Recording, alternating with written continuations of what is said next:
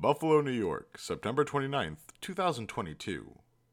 A new research paper was published in OncoTarget's Volume 13 on September 14th, 2022, entitled Site of Analysis Matters Ongoing Complete Response to Nivolumab in a Patient with HIV HPV related Metastatic Anal Cancer and MLH1 Mutation.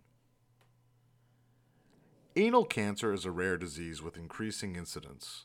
In patients with locally recurrent or metastatic disease, which cannot be treated with chemoradiotherapy or salvage surgery, systemic first line chemotherapy with carboplatin and paclitaxel is standard of care.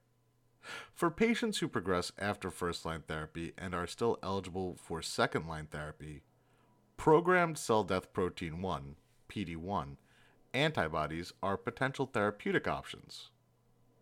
However, prediction of response to immunotherapy is still challenging, including in patients with anal cancer. Quote, Altogether, there is little data on PD1 treatment in HIV infected patients. End quote.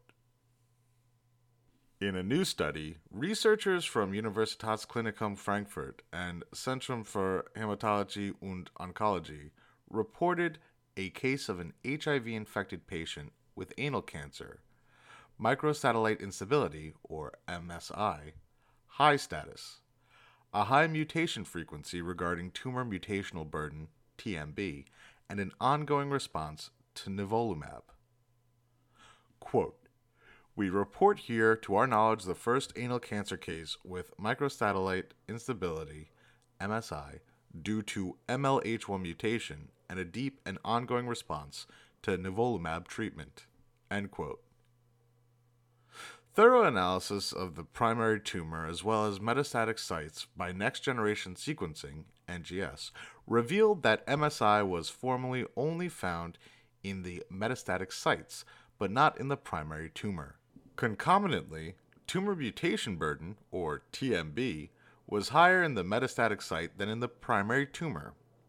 The researchers concluded that all anal cancer patients should be tested for MSI, and whenever possible, molecular analysis should be performed rather from metastatic sites than from the primary tumor. Quote, According to our results, we propose to assess mutational status in tissue from metastasis rather than from the primary site when additional molecular analyses are performed for treatment decisions. End quote. OncoTarget, a primarily oncology focused, peer reviewed, open access journal, aims to maximize research impact through insightful peer review, eliminate borders between specialities by linking different fields of oncology, cancer research, and biomedical sciences, and foster application of basic and clinical science. To learn more about OncoTarget, visit OncoTarget.com and connect with us on social media. We're on Twitter, Facebook, YouTube, Instagram, LinkedIn, Pinterest, LabTube, and SoundCloud.